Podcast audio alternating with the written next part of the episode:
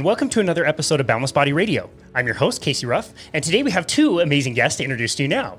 Jake Marquez is a filmmaker, cinematographer, director, podcaster, and film editor. And Maren Morgan is a podcaster, filmmaker, and aspiring writer. Jake and Maren both grew up with an innate sense that something wasn't quite right in the world. Following a path of creativity, world travel, extreme sports, and dietary experimentation, Jake became a vegan and found that path did not work for him, leaving him with, a far, with far more questions than answers. Maren followed a more conventional path, studying psychology, anthropology, and creative writing in college. She graduated with a bachelor's degree in 2019 with the intention to eventually work in some sort of humanitarian field. They are currently creating their documentary called Death in the Garden, along with our former guest, producer James Connolly, said that just video on episode 315. They aim to take the audience on their journey through the messy web of entangled problems and ask, How did we get here? Jake and Maren also host the Death in the Garden podcast, which is absolutely fantastic. You can find Jake and Maren at www.deathinthegarden.org. Guys, welcome to the show. Awesome, man. That was great. so great. That was a fun intro. Thank you. welcome to the library.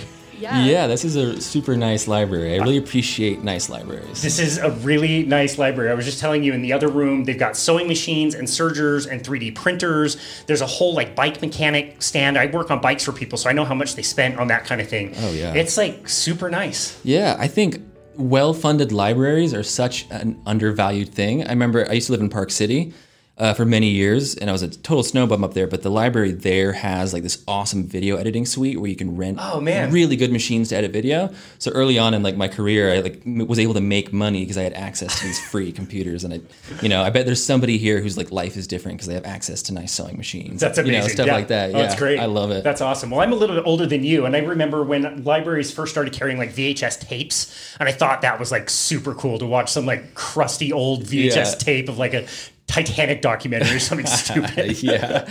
Oh, so many CDs I used to rip when they had Oh, like nice. the CD section and the first like MP3 players came out. Oh, it was free reign, man. That's so much good hilarious. music. Yeah. Oh, that's great. Well, when we were trying to decide um, how we were going to do this recording, you guys live basically where I grew up, um, about a half mile away from there, which is pretty cool here uh, in the Salt Lake Valley. And I said, you know, it's probably easier if I pack up my stuff and come to you. And you guys were like, no, we record in a hot, sweaty closet. We'll come out to you. And I said, well, I record sitting on the ground in my second bedroom, staring at my cycle clothes. So we better find a neutral location. So luckily, luckily, I have a library card, and we are able to come over here, which is great. Yeah, it's Oh yeah, it's great. Yeah. Earlier today, I was interviewing um, Sarah Keogh. So she works with regenerative farming, um, and she also helps her clients with naturopathic medicine, and um, definitely helps people with nutrition. And as we were talking before the conversation, she was like, "Have you heard of Frederick Leroy?" And I was like, "Yeah, of course I have. He's amazing, amazing content." She goes, "I know. I just listened to a podcast with him in it. It was three hours long. It was amazing." And I was like. Jake and Maren, I'm talking to them later today. They're talking about your podcast. Oh, that's so That cool. I love hearing awesome. that. Yeah, That's great. She's about halfway through. She's absolutely loving it. And we were both so jealous that you were like, we did this three hour interview and then we did like a six hour dinner and got to hang out with this guy for like an entire day. What was that like? Oh, that- I mean, the dinner afterwards is 10 times better, too. I mean, oh, the yeah, interview is obviously great, but man, it was just fun to sit down with him and let him rip because he's so focused on these topics and he knows so much. I mean, what was it like for you? I mean, oh, it was great. I mean, it was amazing. He was brilliant and just he went off, you know, and was able to talk about all the things that he can't really talk about publicly. Yeah. And so it was very illuminating for us. And I wish we could have recorded that conversation just for our own reference to like take notes. But we were just there, we were drinking wine, like having Beautiful. like Just jamming. seafood. It was amazing. Yeah, and he's you know he's a proper scientist, right? Like he's a proper. He has so much work that's been published in scientific papers. If you look up his name in those like academia journal collector things, like man, he has done some real work. So when you hear something, there's just so much trust that he knows what he's talking about, and he has so much to back everything up with. So it was just incredible. Yeah. That's amazing. Well, if I would have known you guys were going to do dinner with him, I would have bugged one of you, put a microphone on one of you to capture that second part of the conversation. Oh, that was had, incredible. yeah. When when I when I saw it, when it first got released and saw that it was three hours long, I was like, wow, okay, this is a big listen. This is you know, settle in for this, but it was so easy listening. It was easy to follow along. You guys do a fantastic job on your show. Really appreciate your content and, and how you're able to have meaningful conversations with people. Um, I love the episode with Nina Teicholz, and you guys have talked with Lierre Keith and a bunch of people that we've also worked with. And so just really love the show. You guys are doing a great job. Thanks, you- thank man. you thank so you, thank you. Yeah, it's, it's tricky because I don't. Whoever's listening, you know, they're all film interviews, right? So it's like we hope they're not too long and too dry, but you know, we're trying to get nice sound bites for a film, so we, we inevitably get some good stuff. That's awesome. Yeah, Yeah, that's yeah. great. What is Death in the Garden? Isn't that the question? It's a good question. You know, is it okay if I kind of go off on Literally, this? yeah. Um, it really began. We, when Jake and I first met, Jake had just co- gotten back from Norway and having this carnivore moment. And you had just got the carnivore thing was sort of you, the pendulum swing back from your veganism, and you realized that you know veganism wasn't going to work for you for a myriad of different reasons, and you can go into that a little bit later. But um, initially, we were really, really interested in regenerative agriculture. He showed me The Vegetarian Myth by Lierre Keith, which is what he read. Incredible. After, yeah, it's a fantastic book in so many different regards. You know, like the way that she talks about civilization and agriculture and industrialization, and there's so many different things that she touches on in that book that I think are really, really important, whether or not you're interested in the like diet wars or It was not. it was one of those books that I still remember where I was driving in my car, learning some of these concepts and getting your mind blown. is crazy. Oh yeah. Yeah. Oh I- yeah. and so I I was someone who was just desperate to find some sort of meaning in the world. And when Jake sort of offered this book to me and he was like, You just gotta read this, like you gotta trust me, you gotta read this book. When I read it, I was just completely mind blown. And I knew that I just wanted to understand what this thing called regenerative agriculture is. I needed to know what that looked like. And so we just were lucky enough to kind of have this idea of trying to make this documentary. And but we, when we went out, we recognized pretty early that you know the idea that regenerative agriculture on its own is going to save the world, which is really what I wanted to believe was true. Yeah. You know, but when I realized that, when we when we had that realization that that isn't the whole story, and that there's so much more to this than is even comprehensible, to be honest, we just made a decision that we're not going to just make a movie about regenerative agriculture because that's what we set out to do. We're going to be honest with ourselves and follow this thread wherever it goes. And so that's what we've been doing is we've just been following the thread of the food system, where it came from and where it's going. And so, you know, we're focusing a lot on um, the plant-based agenda and where that is sort of perpetuating uh, how Davos and the World Economic Forum has really taken over that narrative and is wanting to feed everyone bugs and feed everyone soy from all over the world. And you know, there's just so many, so many things that when you start to really like un, like pull the strings uh, and start untangling this web that we're kind of wrapped up in with the you know global capitalist system. And just globalization in general is really fundamentally at the core of all of this we just started recognizing like wow the same sort of ideas and narratives are popping up in all of these different so-called solutions to climate change. And all of them are predicated on things like reductionism um, thinking very mes- mechanistically um, a sort of intrinsic belief that humans are of a higher separate order than the rest of the world. Um, and that uh, at the base of it that humans are fundamentally and irrevocably flawed. Like we are a plague on the world and we have to just start slowly you know abstaining from our existence basically. Is, is so it's this sort of conflagration of these different ideas that we're just realizing it's like this is part of a narrative. This is part of something that is really has the intention to control us in a certain aspect. And it's you know it kind of sounds tinfoil hatty but really that's that's what's happening. That's what that's what these organizations are doing you know? They're meant to be the top down hierarchical like control the masses give the masses a, a, a story to follow. And we just started realizing after we read books like ishmael by uh, daniel quinn and, and some of his other books that that's just a story that we're being told and we can tell a different story. And that story when you follow it down to its its endpoint it's not a place where humans are able to be human and where humans are able to feel connection and belonging and love and a relationship with life and death. And so we sort of have just been spending our time the past two and a half years just dissecting these narratives and following them as deeply as we can and really really asking ourselves what do we think versus what are we being told to think Yeah.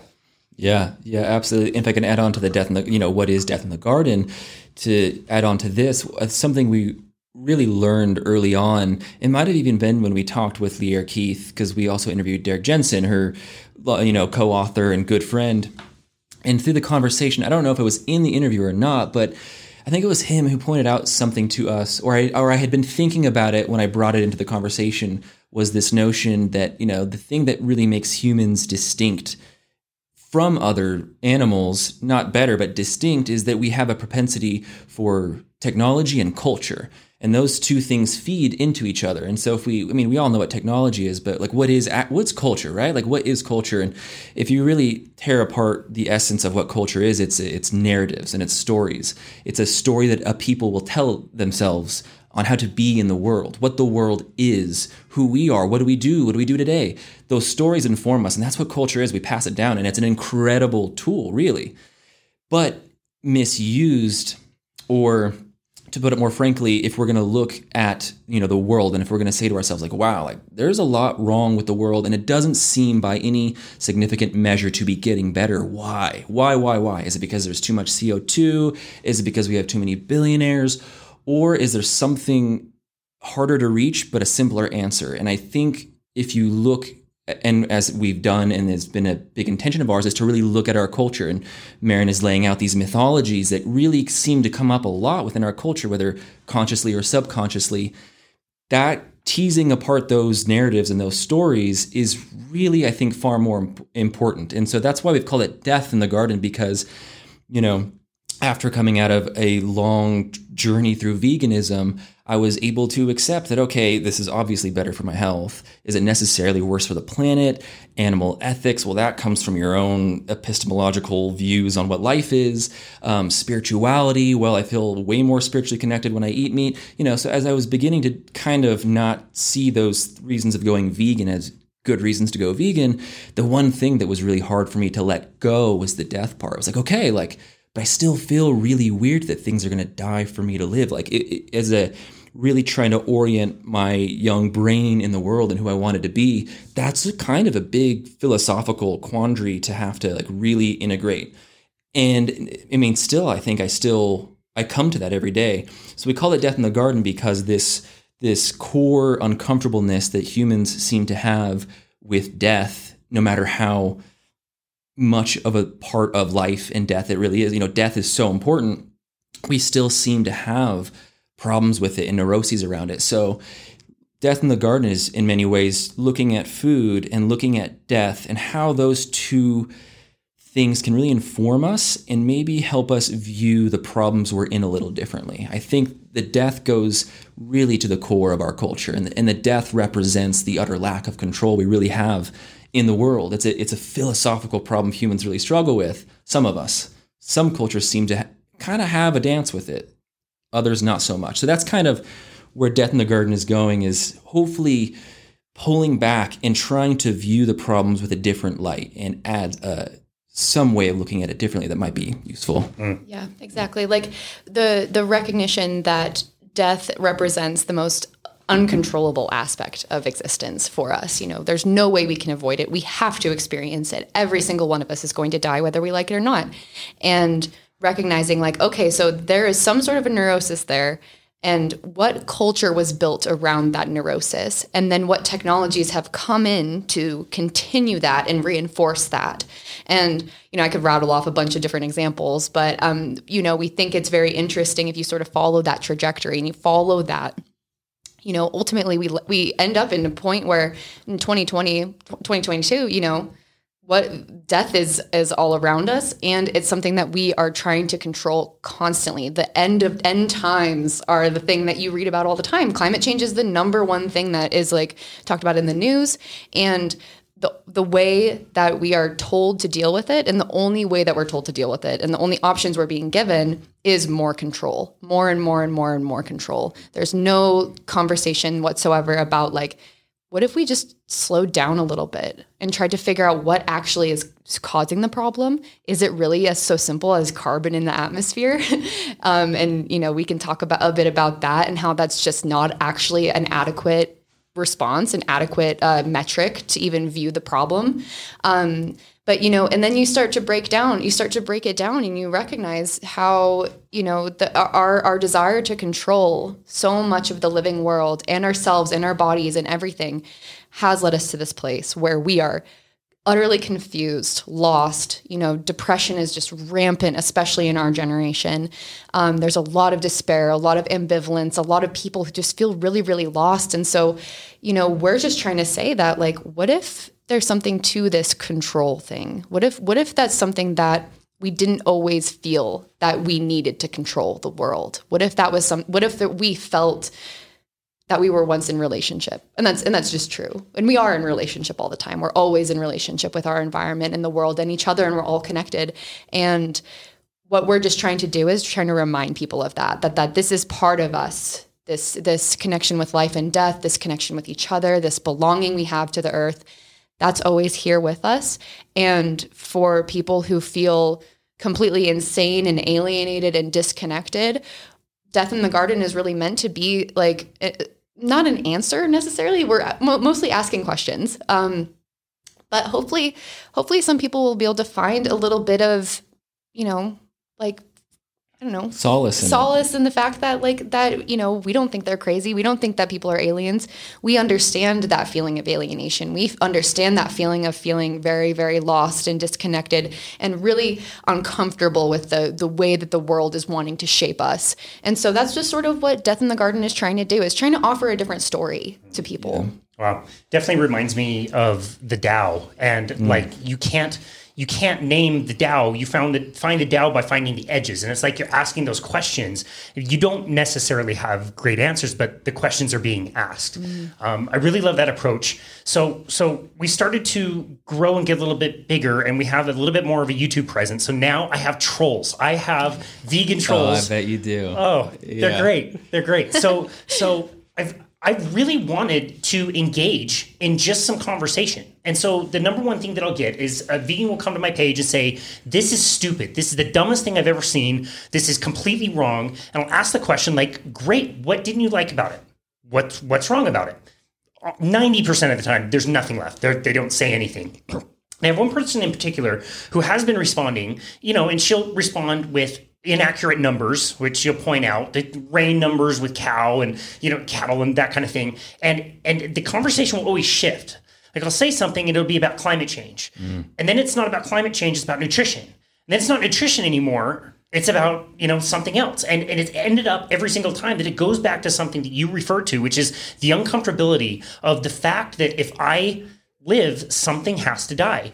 And I made the point like, look, I'm, I'm choosing to eat a carnivore diet. I, I can take one cow that would give me food for a long time. I choose to use that as my food. And, you know, she comes back with like, well, you're you're doing that intentionally, intentionally killing that animal. The unintended consequences of agriculture that kills thousands and thousands of animals, she she's fine with because she's not taking that responsibility. And so I just I want to know, as a former vegan, what do you, what do you think about that? How difficult was that cognitive dissonance to kind of balance your brain out? Because that is that's valid and very challenging.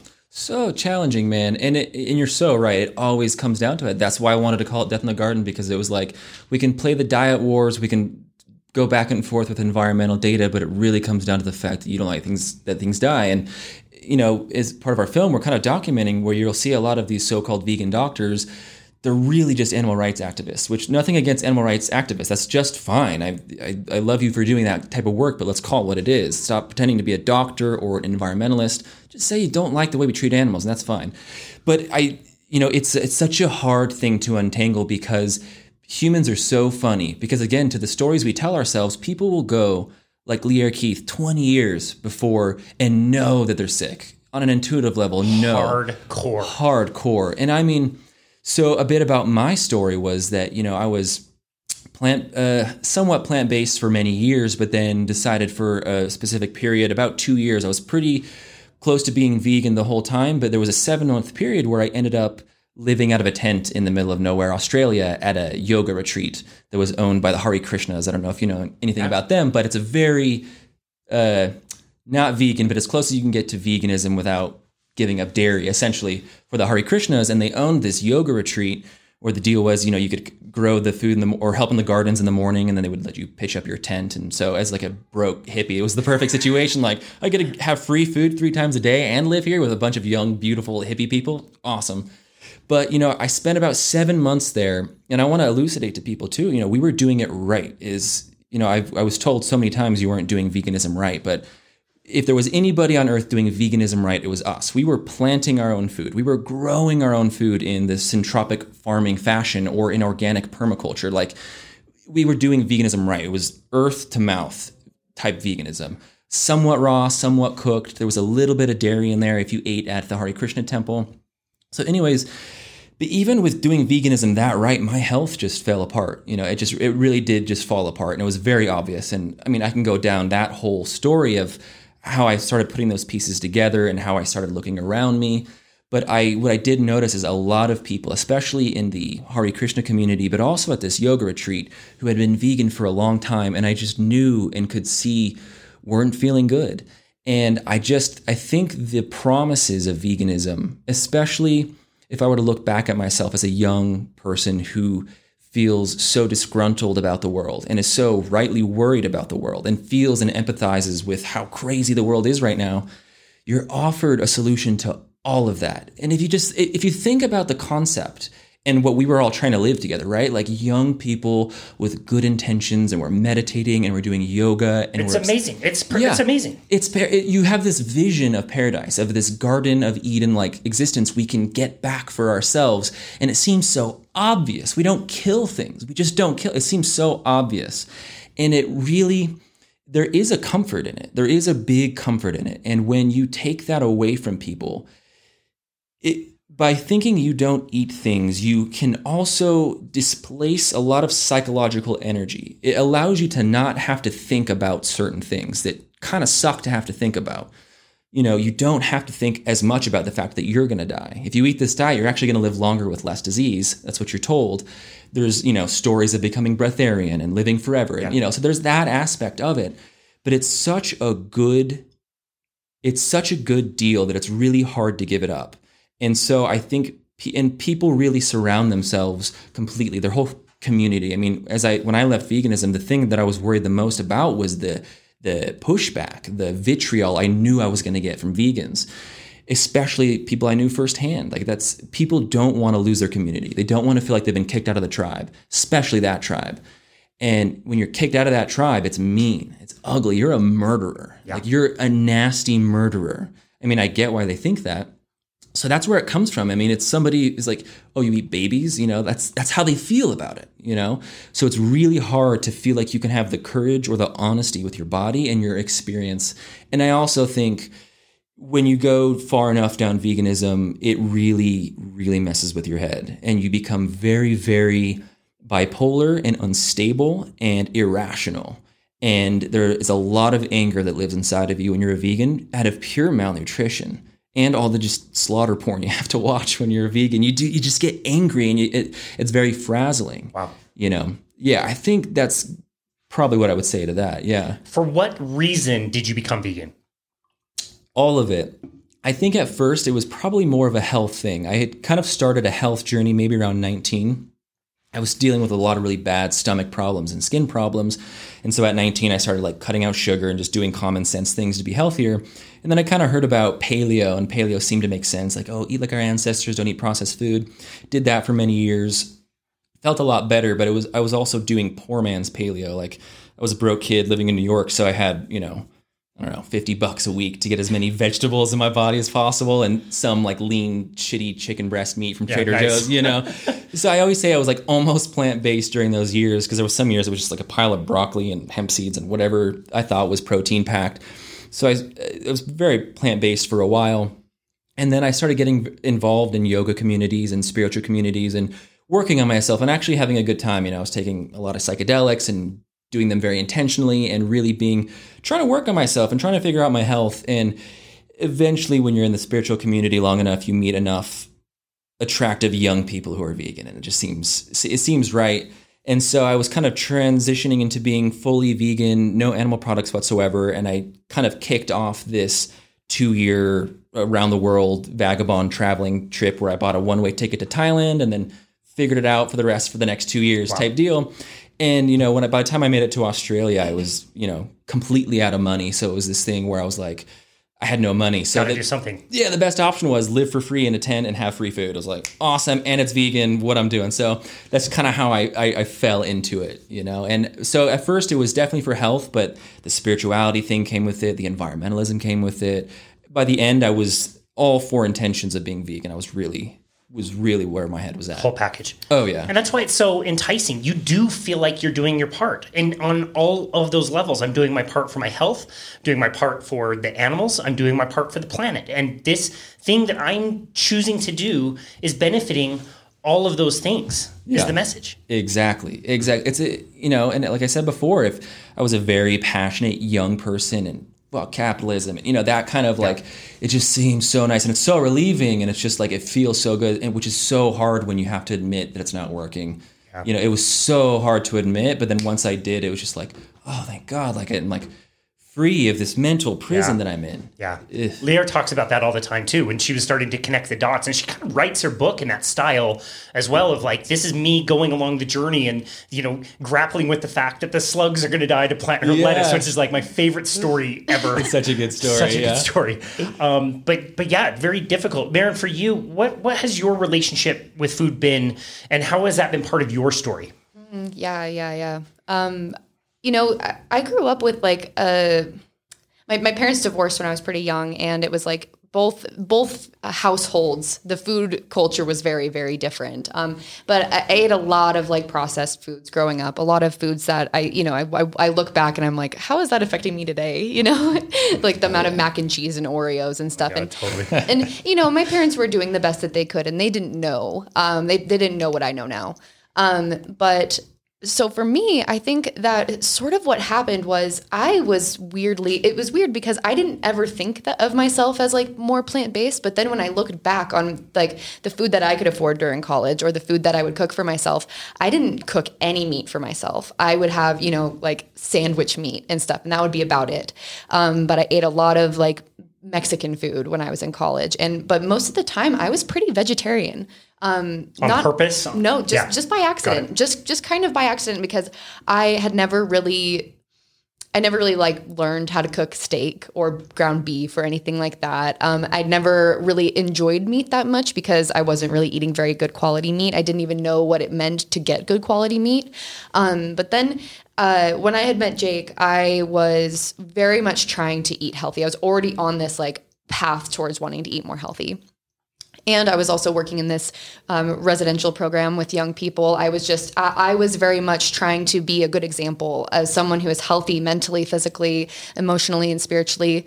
Um, so I could be, so, so I could show up every day to be a good mentor to these people.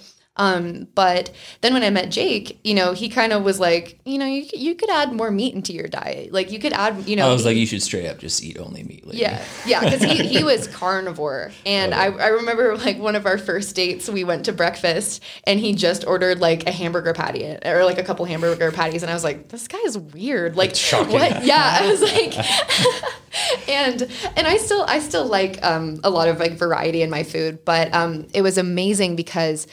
I started adding more meat into my diet, and it was like my brain turned on, like for the first time in my life. Um, and around that time, you know, I was really cutting down drinking. Um, you know, a, a lot of aspects of my lifestyle were changing, but it was undeniable that the meat, adding this meat to my diet, adding a lot of animal source foods, a lot of butter, ghee, saturated fat, it felt like the lights turned back Yeah. on. And so that's why when I read the vegetarian myth, I was just like, oh my God, like, okay, because like I know that this to be I know this to be true about myself now, is that that these these foods are so important for me to be able to be the person that I need to be and to be able to show up in the world the way that I want to.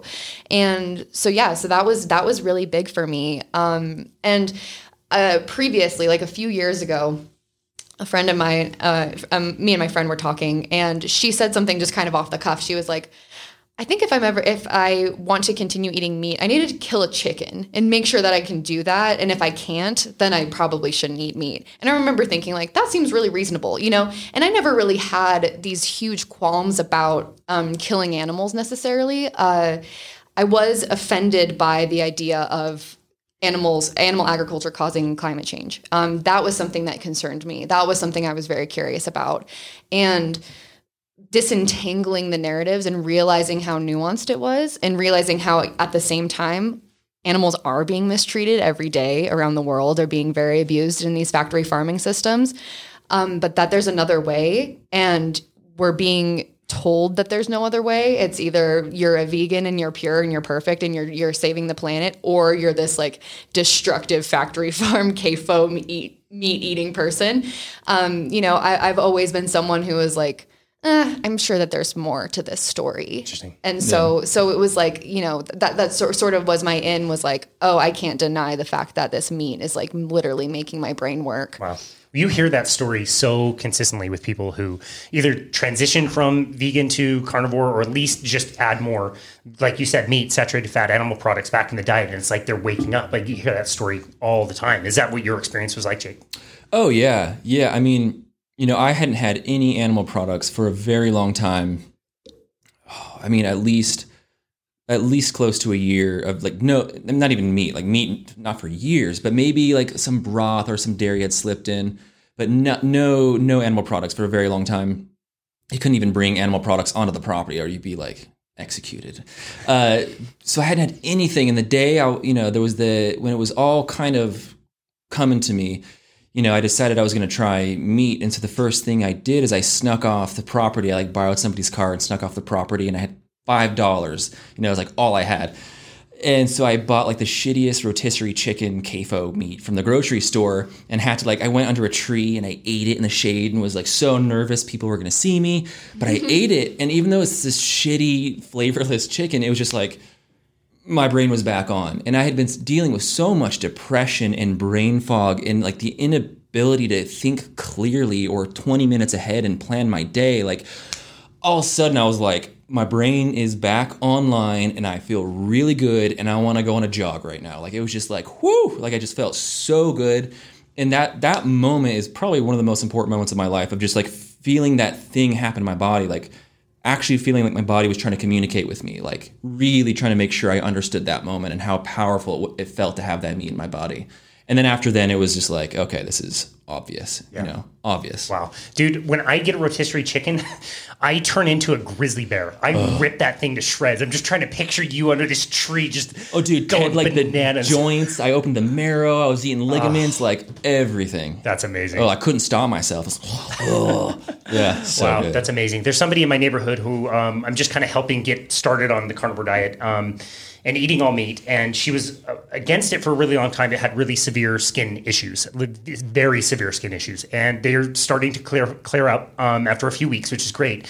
And when I talked to her, she was kind of like saying some of the other benefits, and they're all the ones you hear. Like my joints feel a lot better. Like my feet are now sore because I'm standing. I can, I can stand. I was like had to lay down most of the time. Um, sleep is so much better now, and I asked her this question. I tried to be as mindful as I could, and and and say, have you felt the gratitude yet?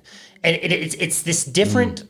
kind of gratitude or spirituality that you experience that I don't think you can experience any other way. That's been my experience at least. Within about two or three weeks of just eating meat, I my brain was different. I was more spiritual and connected and more grateful for all the weird little things around me all the time.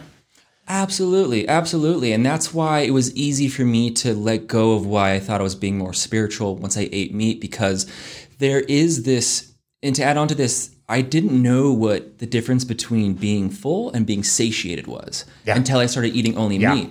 Because I'm sure you know this, where sometimes like I can eat endless Rice Chex, right? I can do that all day and like literally be dying from pain and keep doing it. There's this point with meat where your body's like, nope, I'm done. And you can't even, you can't put more in your mouth because your brain doesn't let you. Right. It's like you're done and then you're good forever. But then also, yeah, this gratitude of like, because after I left veganism, I pretty much dove headfirst into carnivore. Like I was like, I'm going carnivore. Like I need to heal my body. And, you know, I instantly gained muscle. I instantly had a sex drive again. I instantly was more calm, happier, and just felt way more content in the world and way more peaceful and way more compassionate to everybody else, even though I knew all my friends would judge me. And just the gratitude of feeling satiated and feeling okay in your body and feeling like you're not being malnourished and then also understanding that like an animal gave that to you an animal died and being like whoa that's the best part of it is that it's made me more responsible for my life than I ever was as a vegan. Wow. It's easy to not think about where your food comes when you're a vegan. It really is, because at least it's not meat.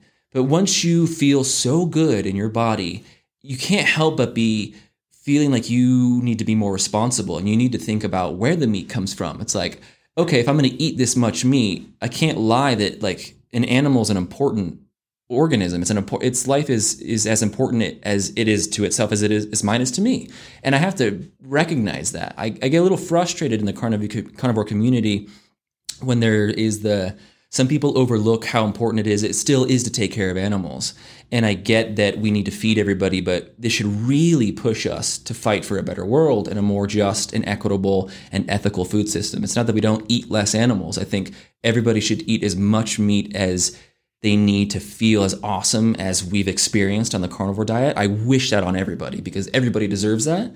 But what that should do is make us really take ownership over our lives and know where the food comes from and know the farmers are getting a good pay and know the soil is being regenerated. We, we really owe it to the rest of life to do that if we're being gifted feeling that good in our bodies. Mm. Yeah. And and that's why I feel like one of the biggest blessings that we've had during this project is we've met so many former vegans who are doing the most incredible work with animals. And the the way that they are able to articulate their experience of like going all in and being you know like being like I will sacrifice anything for the planet for animals and and then coming to this realization of like actually what this really means when I really am honest with myself. If I really want to access that gratitude you're talking about I feel like you have to be honest and you have to get to that place of honesty. All of these people came to like I need to hold the knife, you know, yeah. like, and, and I think, and that's, and that's where we've come to as well is like, you know, and, and I've also recognized in myself how, um, how, how for my physical, spiritual and psychological health, the fact that I'm not in a position right now where I can kill my own food is actually really like, really damaging to me. Um, and, you know it's just but but it's been very inspiring to see so many people and so many young people like so many of these people who are our friends who are mm-hmm. incredible people doing amazing things and the compassion that they have for animals they know comes from the fact that it's like if i want to have the most compassion for animals it's because I give it the clean death. I give it the merciful death. I give it the loving, generous, compassionate death. And like, you know, and they've all gone on these incredible journeys and we've just been lucky enough to listen and yeah. I, I, think one of the, the blessings that can come from the vegan world is that those who manage to get out of it fairly cleanly quite often you know we go in like a circle. It's kind of like the homer's tale right? Like we we leave home and we come back to eating meat but we're totally different and we see it's not unconscious and it's intentional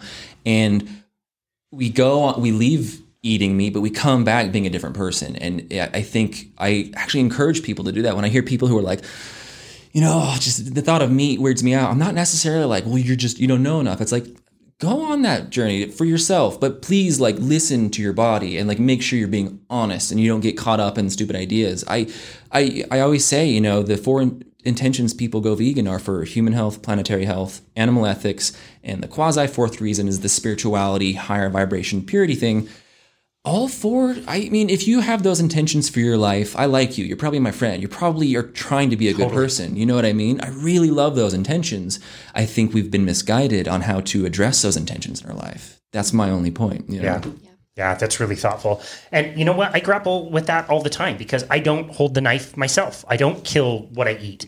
And it's tough. I don't always get the best, highest quality. Sometimes I'm getting conventional meat and it I still feel like I feel more connected with my food and I feel like there was a life there, but I also really enjoy taking steps to get closer and closer to my food. And one day I want to do the same thing. I want to be part of a conscious kill and have that meat be in my freezer, which is amazing. But tell us a little bit more about what you've learned as far as that kind of journey, as far as like getting closer to your food and, and getting into regenerative agriculture.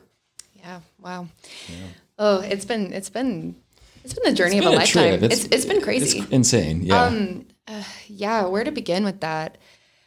You know, and just and just to say, just to, for, for your audience's sake, you know, it's like we're not perfect, and we we're, we're we also don't hold this sort of um, impossible standard for ourselves or anybody else. And it- it's it's it's like yeah. you were saying. It's it's about the intention of getting closer to Yeah. it, and about the intention of having that gratitude, having that reverence, and really just like w- working to understand. You know, it's it's really important for everyone to to have that experience. And you know, unfortunately, we live in a society where economics mm-hmm. dictate so much of what we eat. And and so you know I I completely understand how challenging it is to get really good quality meat and to have that mm-hmm. experience. We are very very privileged to be able to have the connections that we've had to be able to go have these experiences. So And I and I I think this is one of the tricky things about modern civilization is that we've put ourselves in a situation where you know the healthiest and best grown food isn't a given right to a child, right? So many families, the child, the parents of that child have to do the best what they what they can. And it, and you know Diana Rodgers talks a lot about this, where it's like, yeah, we got to get rid of factory farming, but at the same time, we got to feed kids foods that are going to set them up for the rest of their lives. So I don't, I don't, I'm not, I mean, obviously we got to ease off of factory farming, but at the same time, we have got a lot of people and we have built the system in a way where if we don't have that right now, some people aren't going to get certain nutrients in their diet, not to justify it as something we should continue investing It's a in. good point. Right. Yeah. Right. It's like our, our North Star should still be continuing towards a, a, a wholesale change of our entire food system, putting small regenerative farms at the center of it that are local to our your your ecosystem. And we can get into, you know, the thing we think about the ripple effect of transitioning to a regenerative localized system is beyond the most powerful social transformation we could possibly see in our lifetimes if it were to be realized. And I think that's the thing we get so excited about. We were really lucky early on that we got to get connected to Bobby Gill from the Savory Institute. And Bobby, when we first started making the documentary, we kind of pitched him the idea of what we're doing just to see if he had any connections for us. And he just kind of lined up all these big players in because we were really focused on animal agriculture at first. Because I was like, I'm a carnivore. Like I'm, I'm more like, can we heal the planet with meat? So we contacted the Savory Institute, and they, you know, set us up with a lot of their hubs, their their savory hubs. So we were so lucky to early on just be welcomed onto these incredible properties where you're obviously seeing way healthier land. You're seeing huge, tall, lush grass, happy animals, running rivers. Like you get to see it in action. And so we just got so lucky that now we, we've been able to connect with regenerative farmers all over the world. We were in Sweden, we were in Turkey. We know people all over the United States who are doing animal uh, regen ag with animal agriculture. And so it's we've been so lucky, but they're again, the way we've set up the system, there are so many barriers for a proper regenerative localized movement to really take hold and to really flourish and grab. And, you know, we can get uh, nitpicky here and say, you know, oh, it's well, consumers, there's not a big consumer demand or this or that. But there seems to be a lack of the thing I think we're worried about is defining what regeneration really is, right? Because the system at large wants to take the language of regeneration and sta- um, put it on a label and make it very convenient for people to get at Costco, right? And so if you get on Cargill's website, Cargill is now regenerative. And Oh, these, good. you know, the demons of the world are really good at turning pop culture's language in on itself for their own doing.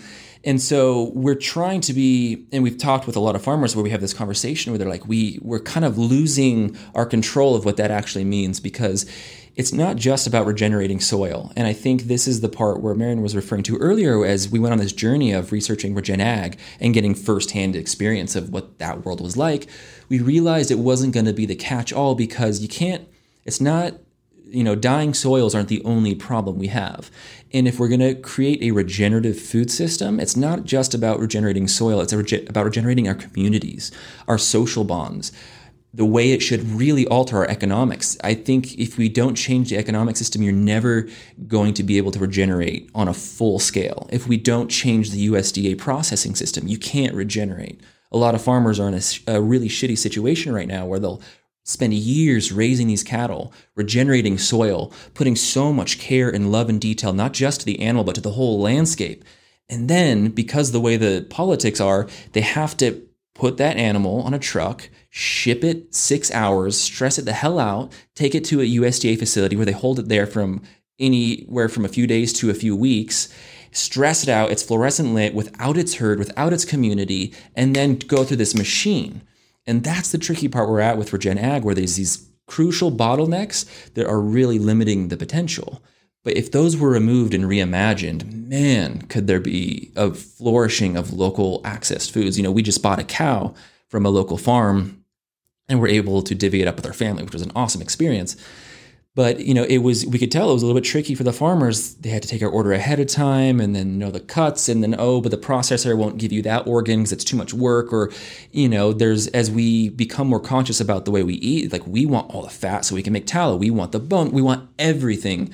But because of the economics, the processing facilities, like we have 200,000 cattle to do in the next month, we're not going to like cater to your needs. It's getting shoved in a plastic bag and shipped to you however it ends up. And that's really frustrating for a lot of farmers. Right. And and that's the whole thing with like one of the benefits I think to us being completely separated from agriculture as far as like our upbringing is that we've been able to come into this with a very very clear head about like what could actually be the best way to go about this? You know rather like well, like we don't have all of these assumptions we baked in already. We we are able to just be like well it would make more sense for food to be less convenient you know like the sort of like slow food sort of movement. And, and i understand that that's like a controversial thing to say. It's not food has become convenient because that's the culture that's the technology that has reinforced our culture our cultural narratives around food. But really when you think about the potential and when you witness the potential of what food can be when we've been at these farms when you're drinking raw milk straight from your friend's cow you know that he just milked that morning and you're eating the, the the sheep that you know like it was it was bled out in the soil and it was surrounded by its herd or by its flock and it feels different and and that's where the sort of spirituality thing comes in for me is like I know the difference between that and the food that I can buy at the grocery store. Um, and the, the only way for me to have that kind of food is for me to really find that farm myself, engage with it, or have my own farm. And luckily, there's a lot of a lot of people doing just that. Um, the problem is is that they don't have enough access right now. It's not accessible for consumers, and it's also not accessible for the farmers um, because you know, it's still we we still live in a culture where it's dominated by a handful of big players who are making all of the money, and it you know that's just it it's it, it ties into the convenience thing. It's less convenient to go you know buy your eggs from your neighbor who lives 30 miles down the road or something, but that person is probably raising their eggs better than the farmer, the regenerative farmer that you know you maybe found on Instagram or something um, that you have to ship from across the country. Um, but you know, there, there's a lot of nuances there. But um, the the thing that we found to be so powerful about regenerative agriculture is the connection to place and the community that you can create around food um, and around death um, the death part is is one of the most spiritual parts of the whole thing in my opinion. We've we've had the privilege of watching of, of being able to witness several slaughters and i've had the pleasure of being able to kill a sheep myself. And that experience of taking life and taking it really really well is is something that i think that people just need to understand is is like it's a really beautiful thing. And it, it, you know it's like there's been so many times where i've like told talked about this with people and people are like i don't want to hear that. Like that's you know that sounds kind of scary. That sounds crazy. Um, i don't know if i can watch that part of your film.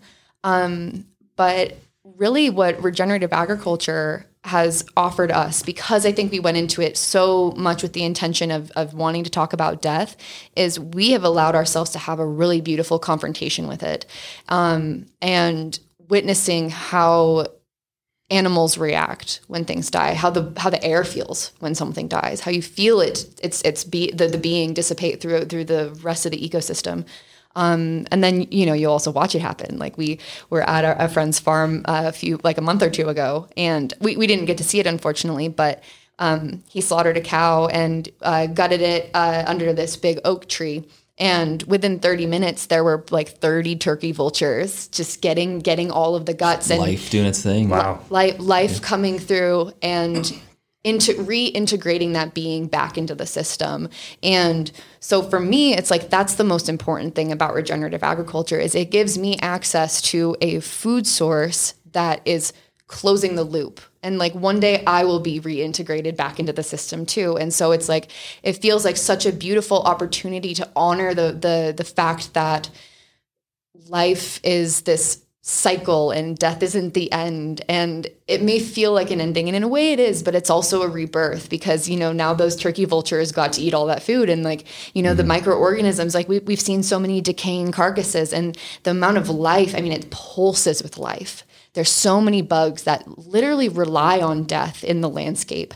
And there's so many parts like you know the you, you see the way that like the land will just explode with life where something died. And and that's that's one thing that I think is so important um, to talk about in regenerative agriculture is like there needs to be death on the land, there needs to be blood in the land and bones in the land, and like yeah. And so that's something that that we feel really strongly about, and I think that that's something that had we come from a more um, agricultural background, we might not like necessarily think of it that way, or because it's so much more about like procuring food for humans. But then when you when you come when we were as ignorant as we were and we were meeting these people who were thinking about things so like you yeah, know, and so trippy and like it, then then we were like, wow, oh my god, like yes, it's okay. Like if if an animal dies, that's not just a waste of money, you know, like that's because that can be the sort of farm perspective sometimes, right? Is like that that animal is is um, a being that is loved and cared about and nurtured, but it's also a source of income.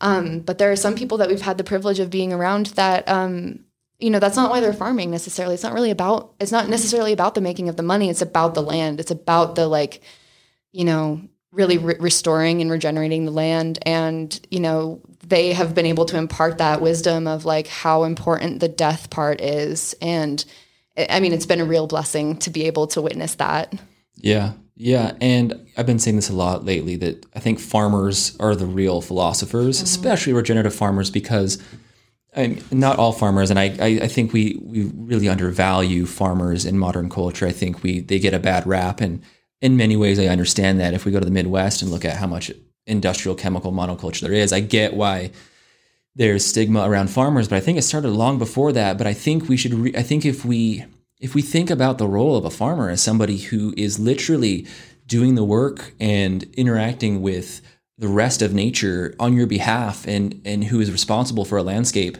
and is responsible for giving you the thing that keeps you alive and builds your body like food as an item especially like red meat is such a symbolic thing if we think about it and we should really see it as some weird religious item like damn like that's a cut of meat.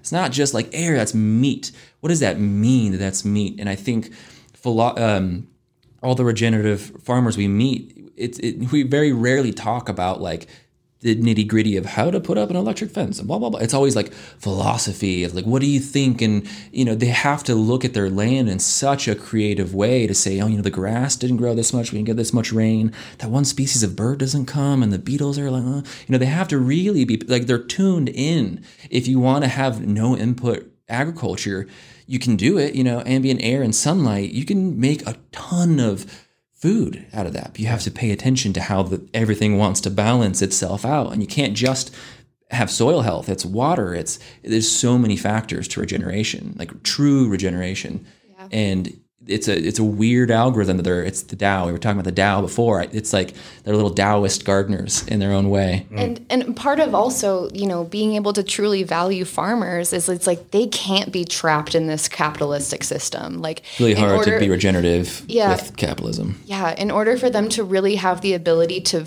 truly do the work that they are capable of doing, like and, and you know, and J- just as Jake said, you know, it's like it's so true that they farmers are truly some of the smartest people I've ever met. Like we and we've talked to like authors and philosophers, and you know these farmers like are, are even beyond them.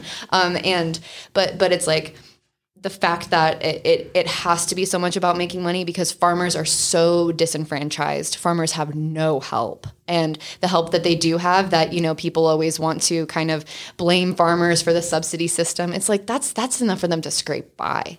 We have a very very unjust and unequitable system when it comes to the subsidies in this country and around the world. Um, you know most of those subsidies are going to like those four you know like the abcd like the you know Archer Daniels Midland um, Um, dreyfus bunge cargill they're getting the vast majority of the subsidies and they're just making processed foods and commodities.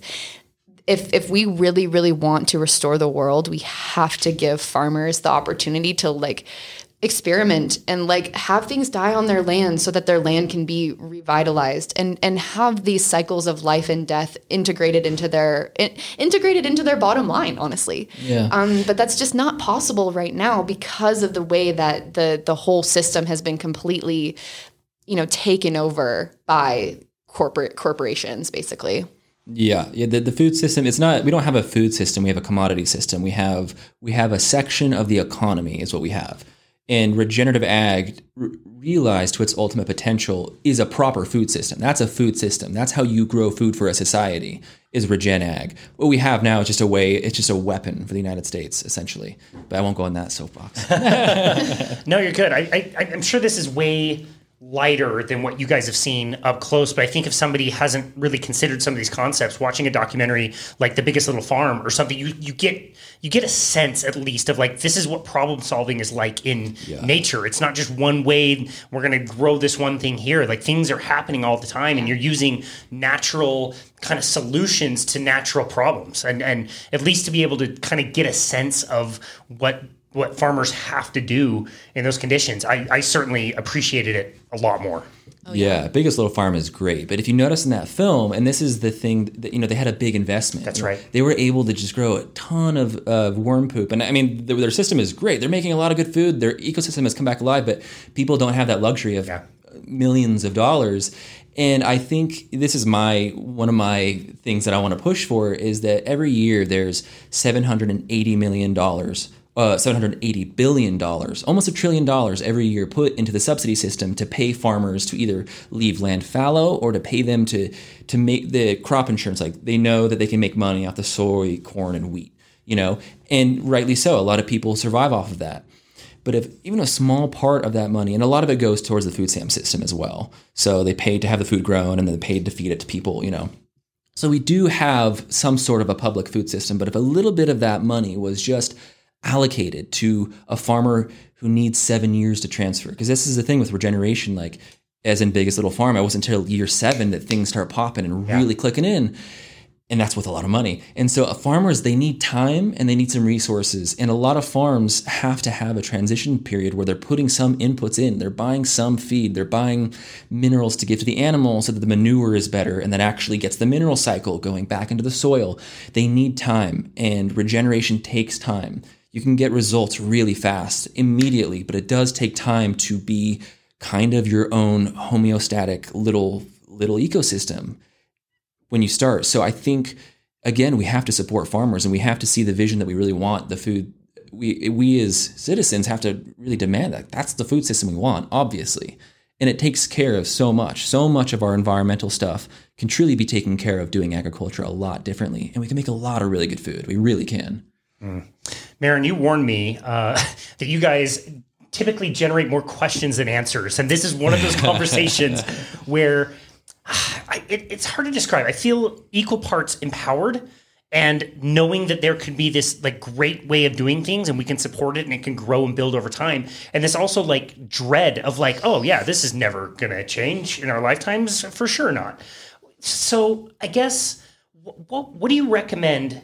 You know if you if you could talk to somebody for a minute or two what would you recommend to say like this is what th- these are the things you should think of when you're thinking about how to feed yourself? And and and what things do you recommend for you know getting closer to that kind of dream of where we want our food system to go? Yeah.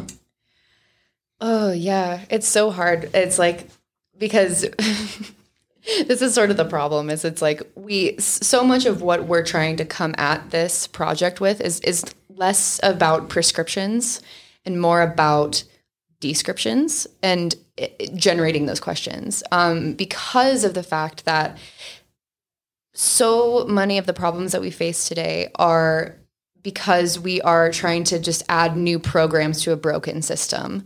And what we really need is a new system entirely with no programs at all. And so I would say that going on a journey is is what is it, going on your own authentic journey is going to be what's the most impactful because that's actually what's going to change your mind you know that's that's what a person is actually going to need to be able to sustainably work towards a deeper understanding of these ideas. Um, and that's and that's really what death in the garden is aiming to do is go show people our journey so that people can go have their own journey. They may come to different conclusions than us. Um, but I, I think that just if, if i were to offer a sort of a prescription i would say stop assuming that a label on a on a package is sufficient to answer your sort of anxiety about maybe where your food comes from. Um, take that extra step, go a little deeper, read a little bit more, really think about it. Go go to your farmers market. It's usually cheaper to buy meat at the farmers market than it is at the grocery store. Mm-hmm. Actually, in our in our experience, um, that's not true about like you know if you're trying to buy like a chicken, but for ground beef, something like that, you can have a conversation with that person, with that farmer, have that face to face interaction because that is a wonderful step to start understanding that there's a human being on the other side of this transaction and that it, can help you start thinking about money and start thinking about where your food comes from and knowing that you know I am eating of my landscape. I am eating an animal that ate the the land that I live on. And if if you can go into that sort of experience with a really open mind and then I think that you can start being going on this journey. I think a farmers market is a fantastic place to start. Um, if I could add on to yeah. this, you know, I think I think uh, you know your work and your podcast speaks to this. Health is a really good place to start with yourselves because once you find out what works for you, not just for your diet, which is obviously so important, but like lifestyle, sleeping schedules, how much sun do I get? When you figure out, like when you start feeling good in your body, that's where you're like, okay, how do I make this consistent and real and affordable? Because I gotta stay locked into this little rhythm I got going. I mean, I'm sure you know that where it's like I, you know, I'm pretty good at saying no to things. I'm pretty saying good at I don't want to eat that. I don't want to do that because I I know when I feel good in my body, emotionally, physically, all these things. And I think that that's how my journey went is, you know, wow, I feel better. How do I pull off having a lot of meat in my diet? And how I pull it off feeling okay with that? How do I feel, you know, that I'm not destroying the planet, that I'm not destroying my health, that I'm not being cruel? How do I retain this happiness? Because we all deserve healthy bodies. And that's the most passionate thing I'm about is encouraging people to at least think about meat differently because I know people aren't benefiting from having meat in their diet and they should. And I think the world, a lot of what we see in the world, especially, you know, 10,000 years ago after agriculture, it's pretty clear we got shorter and sicker and more malnourished the moment we started having grains. And I just think about the past 10,000 years, how much of the violence and the political unrest and whatnot is from communities not having food, not having proper nutrition? I, I you know, I, I do think Frederick said this in, our, in, in, the, in the interview we did with him that, you know, I think we should really start with happy, healthy humans first. It doesn't matter everything else should come after that. And honestly most of the stuff might just follow suit pretty organically if people if we figured out how to get people real good food from a good healthy environment. I think things would follow. So i think once people find out what helps them lose the weight or heal the stomach or whatever it is lock into that and make sure like you you you make your life orbit around that slowly and gradually to whatever capacity you have i think. Yeah. And I think everybody has their own in, you know, like as we were kind of just saying, you know, we both had very different experiences and have ended up in a similar place. And I also think likewise that people can have a different uh, end result too. You know, like we're, we're, making a documentary, and one day we would like to raise animals, and we'd like to do certain things. But I don't think that that's like the world doesn't need everyone to become a regenerative farmer. There's other things that people can do to start working towards a better world. That I think that I believe is possible and I know is possible. And, you know, one of the things that I've been thinking about the past couple of days is that really animates me is I've just had so many experiences of hope and despair at the same time. You know, like there's been a lot of grief, but also a lot of light, a lot of like just like awe inspiring experiences that have really made me feel like this this is possible but it's going to take a lot of work and that's why that's why it's like it's hard when it's like you know what's something that people can do it's like yes that's so important it's a good like everyone needs a place to start but it's the follow through right now that I think is most important, especially when, you know, a, a big part of our audience, uh, our audience is, we're really trying to make this film very um, accessible for everybody. Like, because I, because like I said, I think everybody has an in. Like, I think some people like might just need to taste the fact that grass fed beef tastes better than grain fed beef. You know, that might be enough.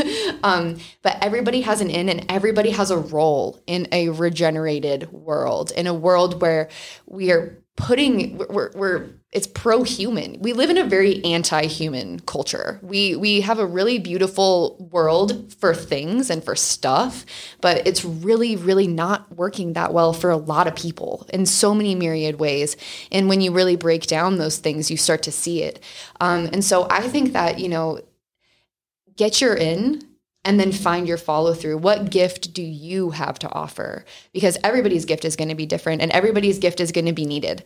Um, you know, there's we're to there's to like like Jake was mentioning earlier, the USDA system that is a huge logjam when it comes to us creating a, a regenerative world and I'm not a lawyer or I'm not someone who can write legislation. That's not something that I know how to do. Like but there are people in the world who have the ability to do that kind of thing. And, you know, but like I said, it's about the follow through. It's about recognizing how important this is. You know, like I was saying previously, we are bombarded by news of end times all the time. And I think that right now they're trying to scare us and they're trying to make us feel really, really hopeless so that we just follow their prescriptions for everything and we start adopting their programs.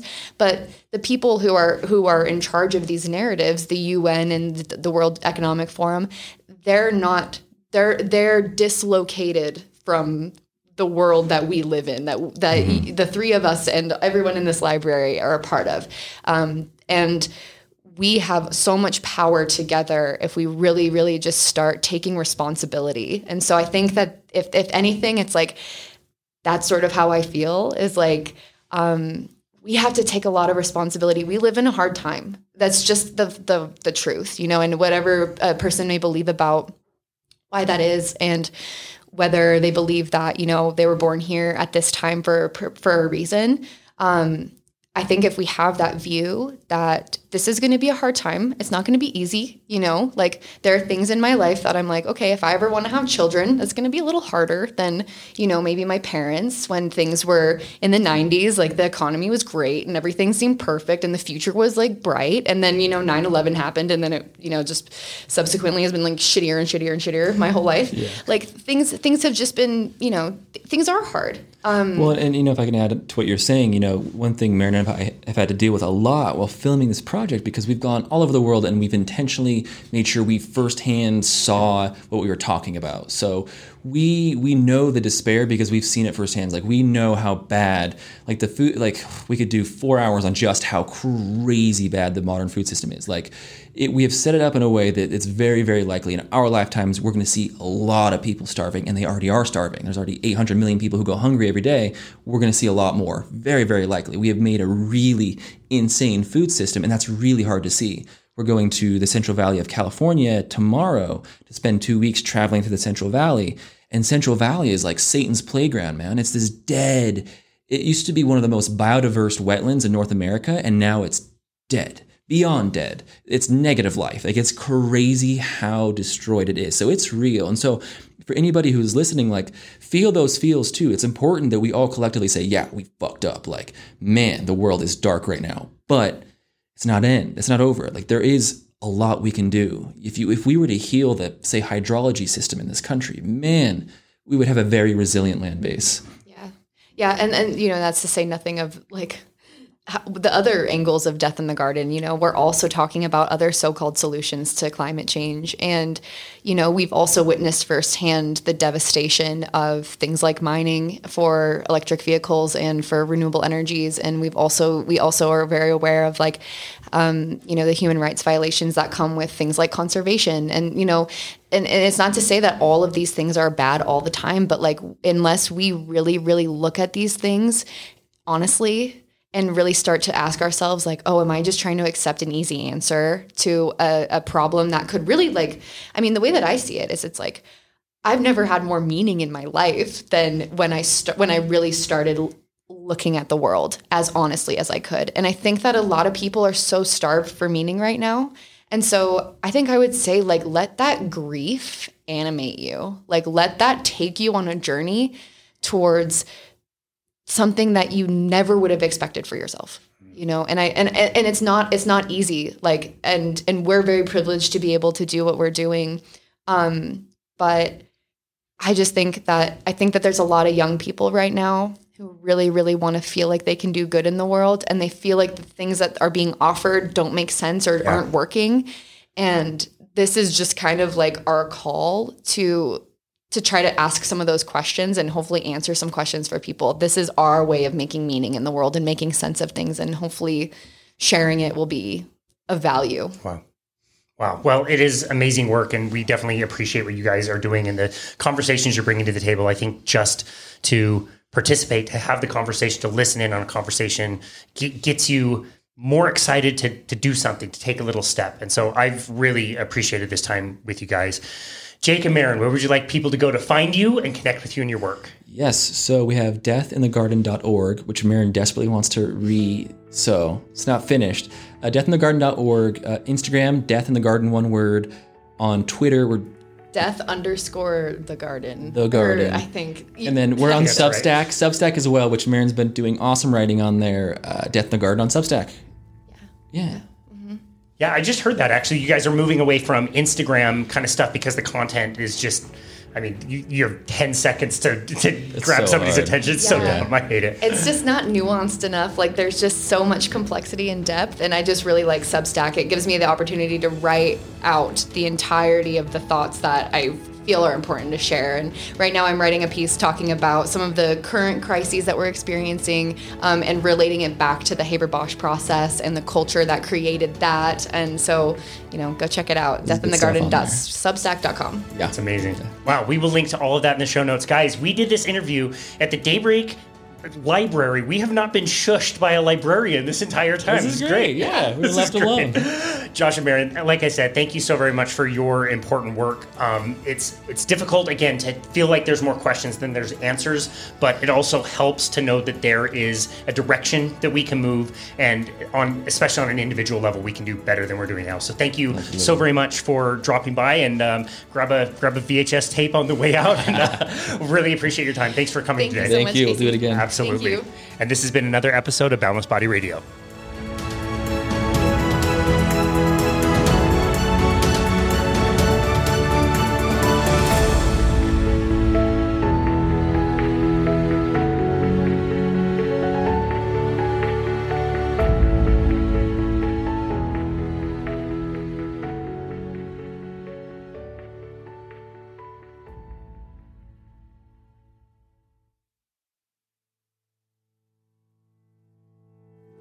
As always, thank you so very much for listening to and supporting Boundless Body Radio. It has been such a joy to go on this journey now that it's been two years of doing these episodes and all the amazing conversations that we've had with thought leaders, and to be able to share this message around the world with literally hundreds of thousands of people has been so amazing. If you haven't already, please go over to Apple, leave us a rating and review, as it's the best way for the show to continue to grow and touch more lives of people out there. I am so excited to announce that we are launching the Boundless Body Radio Premium podcast. This is something that I have been working really hard at for a very long time and something I am very proud of. Now that we have done over 300 episodes, our content can be a little bit overwhelming if you really want to learn about one particular topic and really zero in on that topic. So that is exactly what I have done. I have gone through all of our episodes, taken the very best clips all about one particular topic, and put them into long form very informative and concise episodes called the Boundless Body Radio Premium Podcast. That can be found on our brand new Patreon page, which I'm really excited to announce as we have all kinds of different offers there and different tiers. We're including early releases of our show, Boundless Body Radio. We typically keep about 15 to 20 episodes scheduled at any given time. So we have options there where you can have early access to those. We're also offering group and one on one coaching and also access to these premium podcast episodes, the Boundless Body Radio Premium Podcast. We have three that are launching right now, and I will be making a new one every other week. And we believe that we are providing these for a very, very high value. So please check us out on Patreon. Check the link in the notes to be able to get there. And thank you, as always, for listening to Boundless Body Radio.